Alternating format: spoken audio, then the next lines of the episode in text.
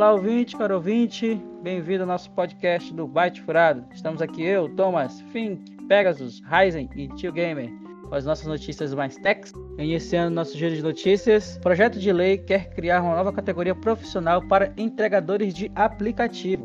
Em tramitação no Congresso, a PL visa dar segurança para os profissionais que atuam como entregadores por aplicativo, como iFood, Rap e Uber, criando uma nova categoria profissional chamada de trabalho sob demanda. As recentes polêmicas envolvendo as condições precárias de trabalho de entregadores que prestam serviços para as empresas como Uber, iFood, Hype, entre outros, geraram reações em congressistas de Brasília. Um projeto de lei de autoria a deputada federal Tabata Amaral, do PTT, SP, pretende dar segurança para esta categoria profissional, que surge graças ao novo negócio criado por empresas de entrega.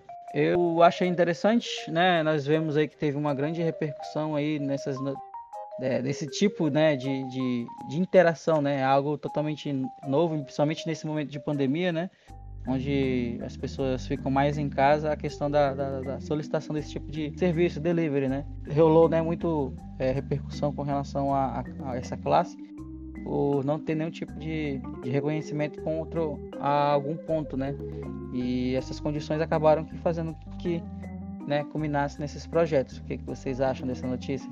É, a classe dos entregadores, ela ter vista mesmo com carinho aí para ver os direitos e mais oportunidades porque eu vejo que eles chegam nesse, nesse trabalho, nesse serviço, assim como uma, uma alternativa, né? Eles já tentaram outros trabalhos que não deram certo e chegam para entregar comida como às vezes último última tentativa de trabalho honesto, né? E precisam de várias coisas, né? De uma tarifa maior que dê mais sustento para eles. E o pior é que com a pandemia, né, alguns desses aplicativos assim, poderiam ao menos ter providenciado máscara e, e álcool. Os aplicativos não deram nada assim, né? Estão tratando os entregadores com a mesma normalidade de antes. No caso, é, como o tio Gamer falou, eu vejo a questão de, de, de como, né, é, essa interação está sendo feita, né, do, do, aplicativo, como foi falado, né, o aplicativo com uma, uma, forma, né, como já se criando uma forma de consolidar uma estrutura de trabalho, né? Interessante, né? Por a gente vê, por exemplo, o exemplo do Facebook. O Facebook é uma das maiores, né? Facebook e YouTube são uma das maiores redes de, de, geração de conteúdo, mas geralmente eles não produzem conteúdo, né? Eles só os próprios usuários que produzem o conteúdo. Se você for para, por exemplo, o Uber, né? Uber, o cara gerencia um aplicativo, mas o carro que é utilizado é o carro das pessoas que estão, né, utilizando o aplicativo. E a questão do aplicativo de comida também, como iFood e esses outros aplicativos, né? Também utilizam da mesma, da mesma lógica, né? Então eu acho interessante esse impacto que a tecnologia causa na sociedade, né? É, a tecnologia traz impactos, né? E a gente tem que é, pensar as melhores maneiras de lidar, né, com esses impactos e com essas novas maneiras de relação do trabalho com esses aplicativos e com essas tecnologias, né? Então eu estou do lado dos trabalhadores, acho que estão corretos em fazer críticas e lutar pelos seus direitos, né, por uma vida mais digna, né? Então essas novas relações com novos aplicativos, elas demandam novas leis, né, novas visões, novos modos de organizar, né? E a gente não pode deixar que os aplicativos eles determinem tudo, né? São aplicativos inclusive internacionais que estão em vários países, né? Então cada país tem que lidar da melhor maneira, produzir suas leis para que é, haja uma relação ali de trabalho mais justa. E o interessante também é que essa questão da, da, da dessa lei do para os entregadores de aplicativo, ela não surgiu, ela não surgiu à toa, né? Não foi do nada. Foi depois que, que eles resolveram fazer uma greve, que eles se mobilizaram, que eles resolveram sancionar essa lei e, e, legalizar a profissão e criar normas para que eles pudessem também ser protegidos é, e amparados pela lei, né? Continuando nosso giro de notícias é com ele, tio Gamer falar aqui hoje de uma notícia relacionada ao Elon Musk. Elon Musk é um super empresário, né? Milionário. Milionário de dólar, né? De real, não. O cara tem muito dinheiro. E assim, de uns anos para cá, ele criou algumas empresas. Uma delas é a SpaceX. Né? Que barateou o custo de transportes de material para estação espacial e de satélites também. Então, um cara que usa o dinheiro dele para essas coisas que a gente acha bacana e futurista de tecnologia. E uma dessas empresas trabalha com um chip que, se, que será implantado no cérebro, né? E o nome da empresa é Neuralink e esse chip é bem pequeno e a função dele é fazer essa ligação direto com, com a massa do cérebro, né? Seria preciso uma cirurgia para ser colocado e até os próprios funcionários da empresa, eles são muito cautelosos na hora de qualquer função desse chip. Como sempre, em tudo que ele faz, ele tem muitas ideias e ele fala como se já fosse uma certeza, assim, né? Então, dessa vez ele falou que será possível ouvir música, mas não com os ouvidos, né? A gente vai entender e interpretar a música direto no cérebro, né? Que isso chama muita atenção de entusiastas que têm dinheiro para pagar logo no lançamento desse produto. E falou também sobre o tratamento de Parkinson, que ajudaria a minimizar os sintomas que afetam as pessoas com Parkinson. E aí chama a atenção dos profissionais de saúde, né? Porque Parkinson é uma doença que não tem cura, ainda não foi descoberto o tratamento, também não se tem muito claro a causa. Então, ele fala essas coisas e deixa as pessoas assim muito excitadas, né? Muito esperançosas também e dá muito assunto para debate e ao mesmo tempo uma expectativa muito grande, né, de quando ele vai mostrar alguma coisa desse chip em ação. E aí eu quero saber a opinião de vocês aí, o que, que vocês acham desse chip do futuro, né, que ele promete. Bem, eu acho que é uma te tecnologia complexa, né? A gente vê que na o que, que ele que, se fala inicialmente, né? Um chip que poderia retreinar partes do cérebro, né? Assim curar depressões, vícios, enfrentar o mal de Parkinson. Então, é, a gente vê que é, é, interessante, né? É um chip minúsculo, bem pequeno, né? E ele se conecta a uma porta USB para transmissão de dados, né? E seria implantado por um cirurgião robô, né? Capaz de inserir 192 eletrodos por minuto em um humano.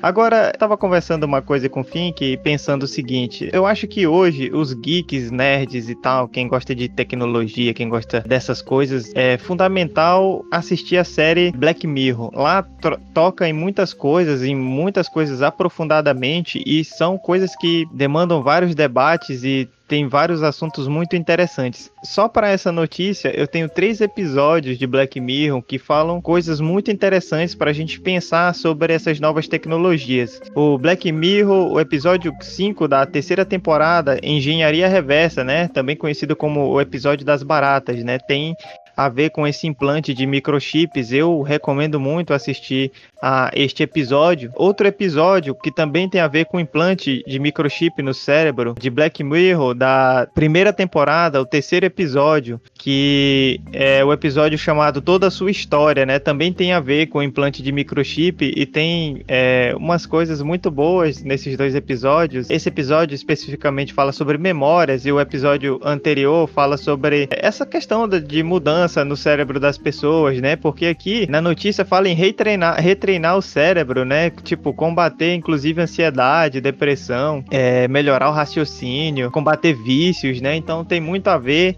aí com esse episódio da engenharia reversa do Black Mirror e dá para a gente ter algumas ideias de consequências, digamos, ruins, né, para o uso dessas tecnologias que são muito invasivas, né?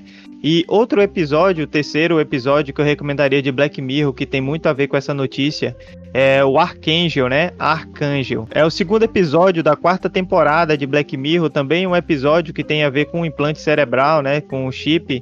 E é uma maneira da, da, da, dos pais, né, terem uma supervisão sobre os filhos, né, com um tipo de implante de, de monitoramento, né, e aí também tem todo um desenrolar, uma, uma história ali dentro, mas tudo tem a ver com essa notícia, né, e pelo que se percebe da notícia que a gente vai linkar no nosso, na nossa descrição do episódio, né, a gente vai ter mais é, informações sobre essa, teo, é, essa tecnologia da Neuralink já no dia 28 de agosto, né?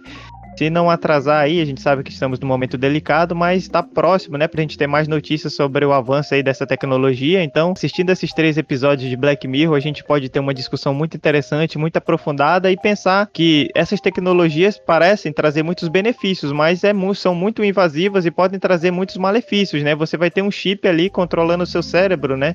Então, é, que interage com o seu cérebro, faz você mudar determinadas opiniões, mudar seu, melhorar seu raciocínio, é, aliviar o estresse. Então, faz você mudar de opinião, né? Você mudar de vícios. Então, é uma coisa muito complexa, né? Eu acho que esses avanços das tecnologias eles trazem, por outro lado, certa invasividade e certo domínio, né, dessas tecnologias sobre nós, né, ou pelo menos dos donos das tecnologias, das donas da tecnologia sobre o nosso próprio cérebro. É, eu só fico na expectativa de ver como vai ser essas funcionalidades, né? Eles colocaram algumas funcionalidades interessantes, né? Como passar música, né? Como foi falado pelo Tio Gamer, né? Pra você pensar na música e depois a música já começar a tocar em alguma caixa de som, algum dispositivo de áudio. É, é algo, né? Bem futurista aí, como o próprio Ryzen deu aí sua sugestão de, de, de episódios. É algo que tem que ser pensado não tanto pelo lado positivo, mas também pelo lado né, negativo. Como o Ryzen falou aí, citou aí essas, questões da tecnologia fazendo, né, causando é, invasão de privacidade e tudo mais, me lembrou bastante do filme The Circle também, não sei se alguém mais que assistiu, além do Ryzen, que é até com a Emma Watson, e nele vai falando sobre como as redes sociais, elas, no caso do filme, tá, está tão evoluída que ela meio que quebra todos os é toda a privacidade das pessoas, então elas estão sendo vigiadas a todo momento. É, essa rede social, no caso, ela conseguiria ver todos, usar todas as câmeras do planeta, então, tipo, nada poderia, nada ficaria realmente escondido. Inclusive, quando as, até, às vezes até no meio do mato a pessoa está fugindo e tem um drone seguindo a pessoa. Então, nesse caso lá, a rede social evoluiu tanto e essas questões com câmeras e outras tecnologias acabaram quebrando toda a privacidade das pessoas. As pessoas não tinham mais privacidade para fazer nada quase tudo que ela faria, fazia, falava, estaria sendo ali gravado, transmitido. As pessoas poderiam saber, ver, e que lembra bastante esse, esse elemento aí. E nem precisa de algo a ser implantado no seu cérebro, né? Só pra complementar o que o Fink falou, tem o Tom Hanks também no filme, viu? E, e o John Boyega. Trago pra vocês aqui um dado bem interessante em relação a essa questão de tecnologia. O tempo que, que uma determinada tecnologia demorou para conseguir atingir 50 milhões de usuários. O rádio, uma tecnologia é, relativamente antiga, demorou 38 anos para conseguir atingir 50 milhões de usuários. O computador demorou 16 anos, a televisão demorou 13 anos, a TV a cabo 10 anos, o celular 9 anos, a internet 4 anos, o Skype 2 anos, o pendrive demorou 1 ano para atingir 50 milhões de usuários. Nisso, eu trago para vocês o que? O parâmetro da velocidade com que a tecnologia está avançando. E aí agora vem o Tio Game nos traz essa, essa notícia do que os caras estão querendo implantar um microchip, imagino que deva ser do tamanho nanômetro, no cérebro que vai transmitir música direto pro seu cérebro. Eu particularmente fico preocupado com isso, porque é um implante, pelo, pelas descrições que vocês falaram, é um implante permanente, não é uma coisa que você vai pôr, ah, não quero mais e tiro. Eu acredito que, pelo que vocês falaram, é uma coisa permanente. Colocou, já era, não tem como tirar. Acho que não é algo reversível, né?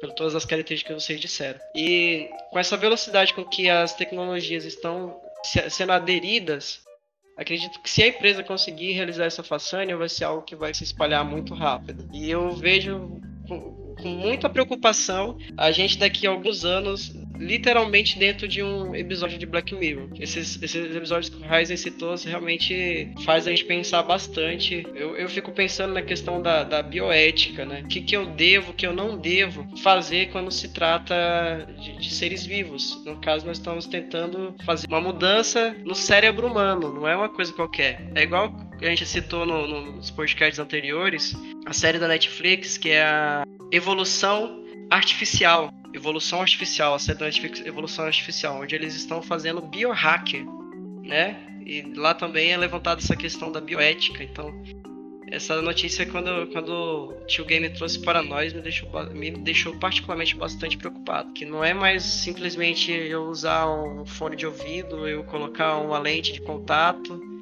É um microchip que vai ser conectado aos meus neurônios. E será que, que isso vai trazer algum, algum tipo de malefício permanente eles prometem que vão curar bastante coisa, né? Mas será? As primeiras pessoas que vão fazer o teste disso daí não vão ter nenhum tipo de sequela? Vai funcionar na primeira tentativa? Então são, são várias coisas que me deixam muito preocupado. As pessoas que não aderirem à moda e não quiserem implantar isso no cérebro, como será que elas serão tratadas? Será que não, não vão ser a, a, as estranhas e as diferentes daqui a alguns anos? Enfim, vai ser a, a, próxima minoria que provavelmente vai ser exacrada e porque não quis aderir à moda. Eu realmente fiquei bastante preocupado com essa notícia. E imagina as redes sociais hoje. A gente sabe que o Google, o Facebook, é, Instagram, todas essas redes sociais, elas roubam nossos dados, né? Quando a gente faz pesquisa no Google ou quando a gente acessa o Facebook, eles têm certos algoritmos, pegam nossos dados, sabem nossas preferências, inclusive tem aqueles negócios de colocar foto, né? Foto antiga, foto nova eles reconhecem nossos rostos. E mesmo assim, a gente não para de acessar, né? Muita gente acessa, todo mundo colocando seus dados lá, curtindo lá, apostando. E quando inventarem esse microchip aí pro cérebro, o pessoal vai. vai eu acredito que vai ser da mesma maneira, né? É, e me, é, infelizmente, né? Não dá pra eu ficar falando muito sobre os episódios de Black Mirror que eu falei, porque senão eu vou acabar dando spoiler, não vai ser legal, mas tem algumas coisas que são muito complicadas, complexas, né? Então você coloca um chip na sua cabeça que pode mandar informações para outras pessoas que você não sabe, né? E inclusive podem mudar seu humor, controlar o que você vai querer comprar. Então é, é muito complexo, muito complexo mesmo, né? E muitas vezes a tecnologia chega como o Pegasus está falando, né? Quando a gente chega, a gente não se apercebe, a gente vai usando, a gente vai é, não quer se sentir excluído, e todo mundo tem, né? A gente quer mudar a música aí só com a força do pensamento, etc. Então, coisas vão acontecendo, a gente não vai percebendo e só um tempo depois que talvez a gente sinta as diferenças. Então é muito complexo, e o tempo da gente pensar sobre isso já é agora, né? Antes de implantar, então é muito necessário esse debate e pensarmos sobre como essas tecnologias vão entrar nas nossas vidas e nos nossos cérebros, né? Literalmente. Como o Ryzen falou aí, só para complementar, diz que pode eliminar alguns vícios, né? Então fica imaginando que a pessoa vai estar tá com aquela abstinência de cafeína ou então nicotina, aí vira alguma chave ali no chip e passa né, essa sensação de necessidade dessa substância. Ou então a gente está na véspera de uma entrevista de emprego ou uma reunião importante, aí o, o chip informa em alguma tela no celular, alguma coisa assim, que diz que você está com uma ansiedade de 80%, e aí dá a opção de você baixar a sua própria ansiedade para 30% ou 50% e fazer a reunião melhor, fazer a entrevista melhor. Isso aí é divertido de pensar, né? Parece uma história de série mesmo. Black Mirror tem muito disso. É divertido imaginar que isso pode estar próximo da gente. Indo um pouquinho para trás em alguns filmes, né? Me lembra da, muito da A Ilha, né? Quem assistiu a ilha aí sabe que é interessante também isso aí. Eu lembrei da, da Lucy, né? Precedente também, né? É bem interessante mesmo e eu fiquei pensando o seguinte: imagina aquele pai mais radical que acha que o filho é viciado em videogame, daí ele implanta um chip desse pro moleque não jogar mais. E aí? Se fosse no cérebro de vocês, o que vocês achariam dessa ideia? Black Mirror, já no, quando a pessoa nasce, eles fazem esses implantes, né? E aí os pais podem monitorar os filhos, né? Para que não aconteça nada e tal. Então, a, é, no episódio, é a mãe dela que pode ver pela uma tela de um tablet lá, pode ver tudo que ela faz pelos olhos da, da menina. Uma coisa que a gente estar falando da contra a ansiedade e tudo mais, eu acho que isso acaba meio que tirando um pouco do que nos faz humanos, né? Mexendo com nossas emoções ali, tendo um, controlando suas emoções ali de, tecnologicamente. Porque, de certa forma, são essas nossas emoções, esses nossos pensamentos racionais que acabam nos transformando no que nós somos, né, os humanos. Senão nós seríamos simplesmente máquinas ou algo que, sei lá, não sei nem dizer o que nós seríamos sem essas nossas emoções. Seríamos um exército de Spock. Como diz um velho ditado, é fazendo merda que se aduba a vida. Pô, mas o pessoal já faz a gente comprar as coisas com campanha, que eu não sei o que. É, imagina um chip na nossa cabeça. Compre batom, Compre batom. Jequiti aparecendo lá, plá, plá, plá, plá. Imagina, só assistindo a, a, a, na TV você já fica impactado. Imagina com um negócio que vai mudar, que consegue alterar a sua, sua percepção. Vai fazer você mudar a sua emoção, seu, a sua forma de enxergar aquele produto. Nossa, marketing perfeito vai ser. Continuando com o nosso giro de notícias, agora com ele. Com ele, o mais procurado de todas as galáxias, Dark Rising.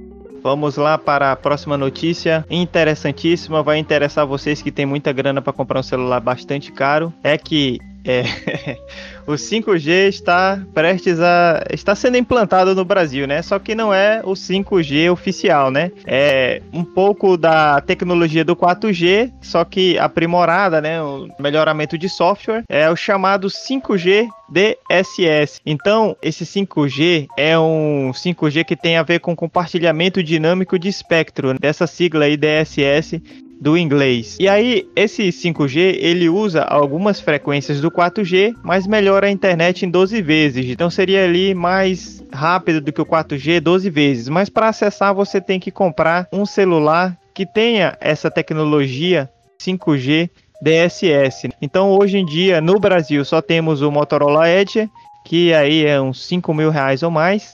E teoricamente, o 5G verdadeiro, né, que já tem lá em alguns países como China e Estados Unidos, ele chega a uma velocidade de 1 GB por segundo, bem impressionante.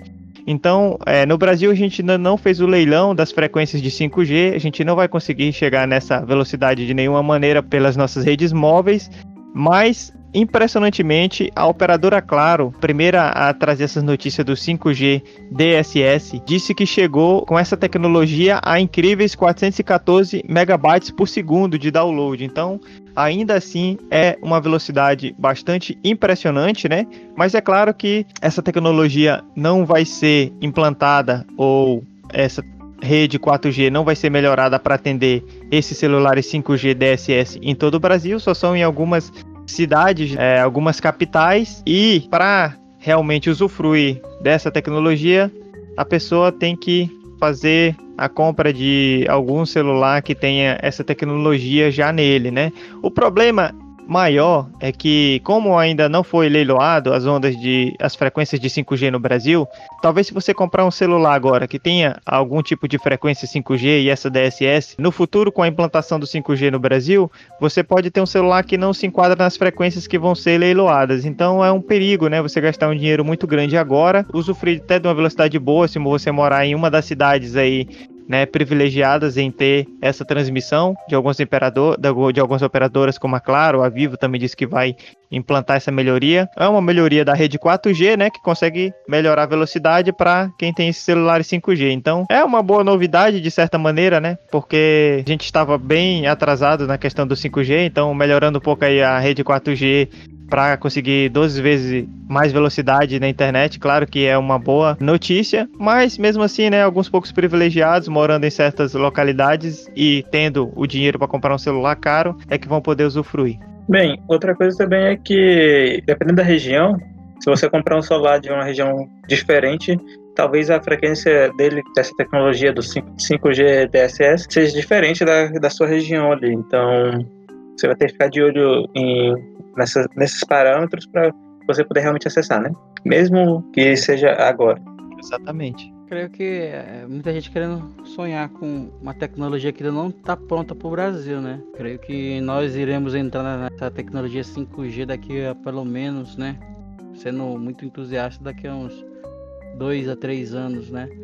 Tirando essa, algumas regiões que de fato já acompanham uma tecnologia a nível mundial, mas de uma forma mais onde a maioria das pessoas tem acesso, creio que vai mais, mais alguns anos aí para que a gente realmente tenha acesso de fato. Se não é 5G, deveria se chamar 4.5 GDSS, né? Bem, porque no, é, na época do 3G pro 4G teve o 3.5, né? Verdade, bom lembrado, tio Game. Não, e já tem o 4.5. Mas aí teria que ser o 4.5 GDSS. Mas aí tá ficando complicado aí já. Mas aí, tio Gamer, porque ele não. É, esses celulares, o 4G, ele não vai funcionar, ele não pega essa tecnologia. Tem que ser o celular 5G mesmo. É o 5G que vai pegar esse melhoramento. Esse 5G DSS, no caso, né? Que é justamente essa, esse compartilhamento dinâmico de espectro. Eu também pensei nessa questão aí do 4.5, né? Porque fica parecendo mais um 4 do que um 5. Mas mesmo assim, é aumentar 12 vezes a velocidade, eu achei impressionante. Legal, é bom que fica explicado aí o porquê de cada sigla. Porque sem explicação me dá raiva alguns nomes que dão. Vamos torcer só para eles não aumentar 12 vezes o preço da fatura, né? Eu creio que nem precisa aumentar, né? É, é, eles já fazem um, um, uma, um cálculo bem, que eu vejo bem, é, pensando do ponto de vista econômico grosseiro com o consumidor, que é a questão da quantidade, né? Você tem o 5G, beleza, ou 4G, né? Como nós temos agora. Tem o 4G ou 3G, só que a banda que eles te dão é o que, né? Você tem acesso só apenas a 3 GB Gente, hoje em dia 3 GB você utiliza em uma, um dia né, de uso constante com a internet e dados móveis. É, eu vejo isso como uma forma de limitar mesmo você ter que colocar créditos toda semana, né? Porque outros benefícios como envio de SMS, ligações, está cada vez mais caindo em desuso. Bem lembrado, Thomas. Eu tava olhando a minha fatura da, da internet essa semana, eh, que eu, que eu paguei semana passada. Rapaz, esse mês que passou, mês de junho, eu consumi 780 GB. Caramba! Tu acha que 3 GB vai, vai servir pra quê, rapaz? Aí que tá aquela questão que eles queriam limitar o uso da internet. Aí, no caso, essas operadoras que, servidores de internet que fornecem, né? É, o link, por exemplo, você tem um link de 80 megas, elas limitarem também a tua quantidade de internet. Então, tu ia ter um pacote, além da velocidade, tu ia ter um pacote de limite de dados. Isso que era uma dos grandes discussões com relacionado ao marco, marco da internet lá. É, planos, né?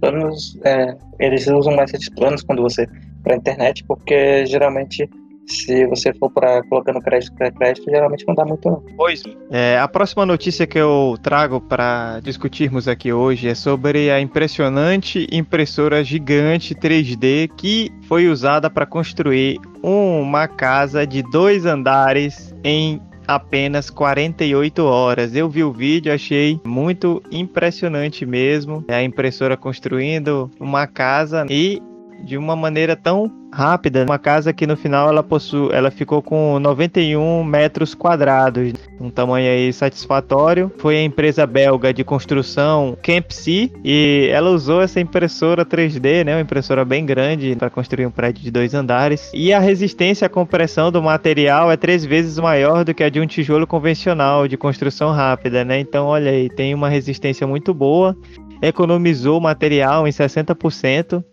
economizou tempo e economizou no orçamento.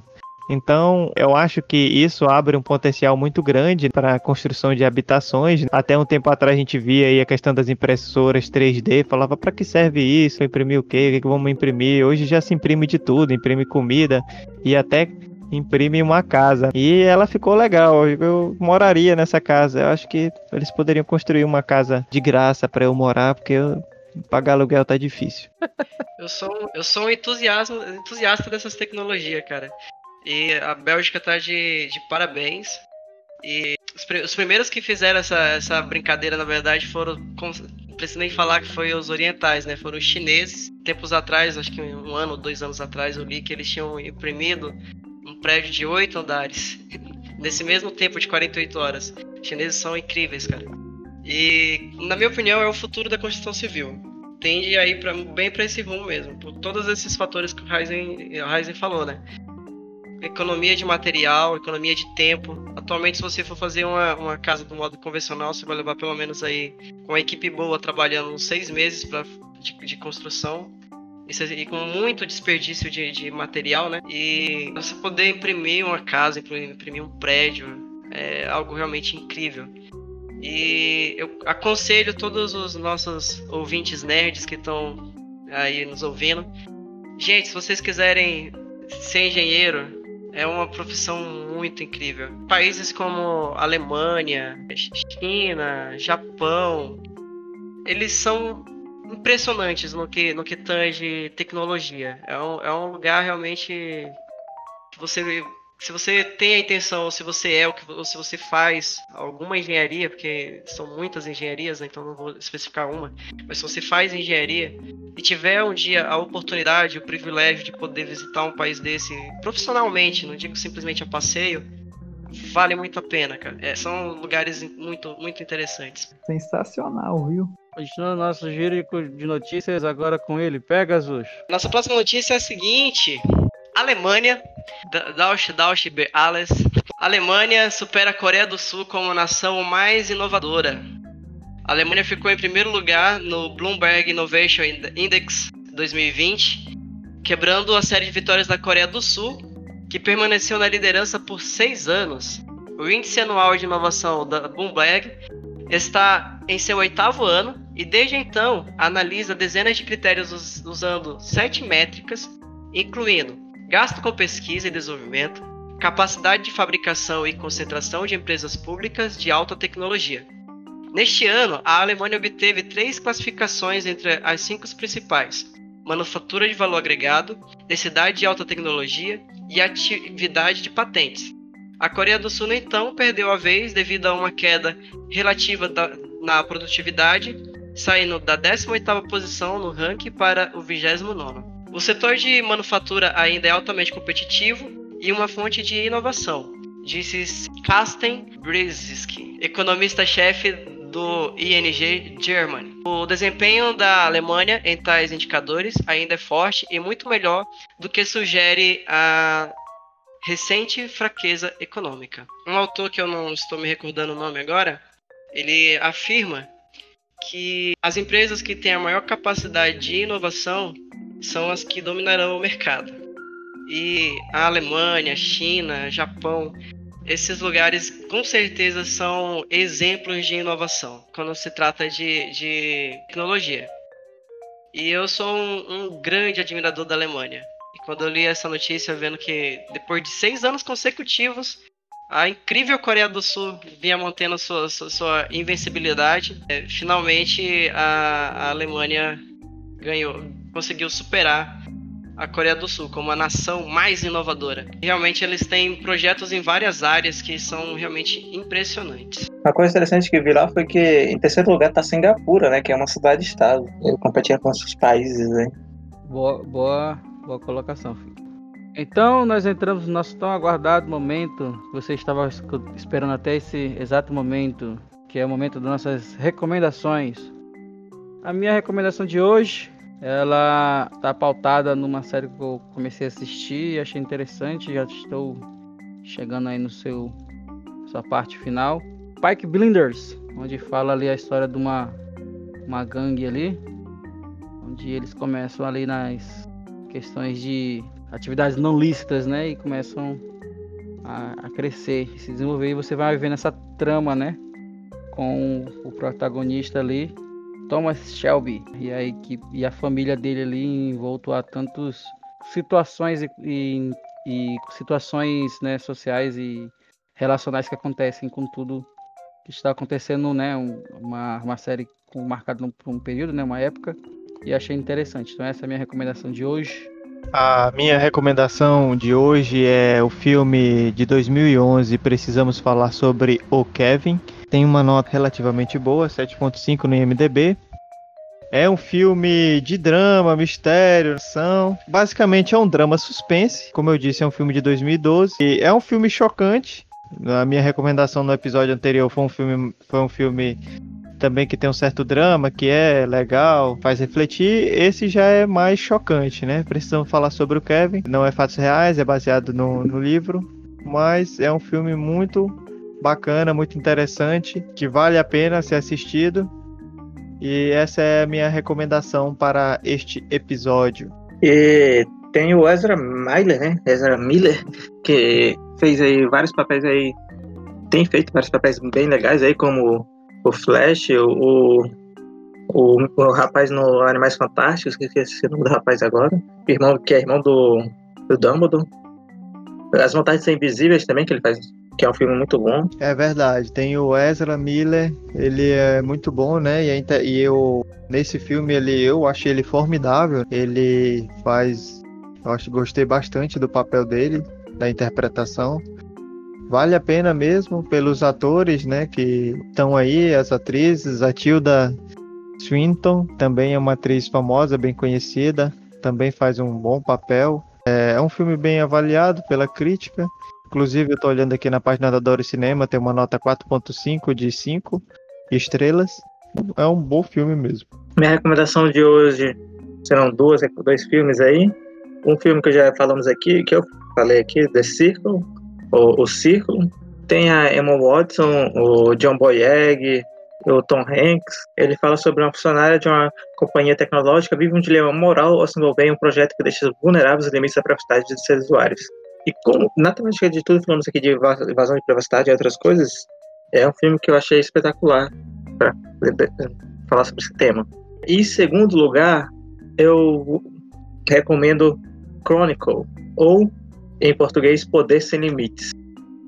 É um filme que fala sobre, durante uma festa, os amigos Andrew, Matt e Steve fazem uma descoberta que dá a eles superpoderes, capazes de fazer coisas que nunca antes imaginadas. Eles passam a se divertir até perder o controle, colocando em xeque a amizade entre eles. É um filme bem interessante que fala sobre jovens que ganharam esses poderes e como eles vão se desenvolvendo com esses poderes e porque esses poderes começam a uh, ganhar poder começa a afetar o psicológico deles, começam, eles começam a ver a humanidade de forma diferente. E você, o Michael B. Jordan, aí, né, que é nosso amado antagonista aí do Pantera Negra, e depois do Pantera Negra eu, eu acho que ia gostar bastante dele. Já gostava dele um pouco nesse filme, mas não tanto depois como depois que assistiu Pantera Negra, né? Eu vou recomendar The Last of Us, parte 2. Quero que muita gente jogue aí. Eu não zerei ainda, mas já é diferente de tudo que eu já joguei. Quanto mais gente jogar, mais fácil de saudar com a frase do jogo lá, que é que a sua sobrevivência seja longa e sua morte seja rápida. Então, minha recomendação de hoje é a seguinte: é um projeto da USP que ensina método científico na prática para estudantes. É o canal chamado Casa da Ciência. Ele irá disponibilizar no YouTube diversos vídeos onde vai ser ensinado experiências que você poderá realizar em sua casa. É destinado para alunos que estão de férias e vocês vão poder entender na prática como que é o, o, o funcionamento do método científico quando você vai desenvolver pesquisas e fazer experimentos.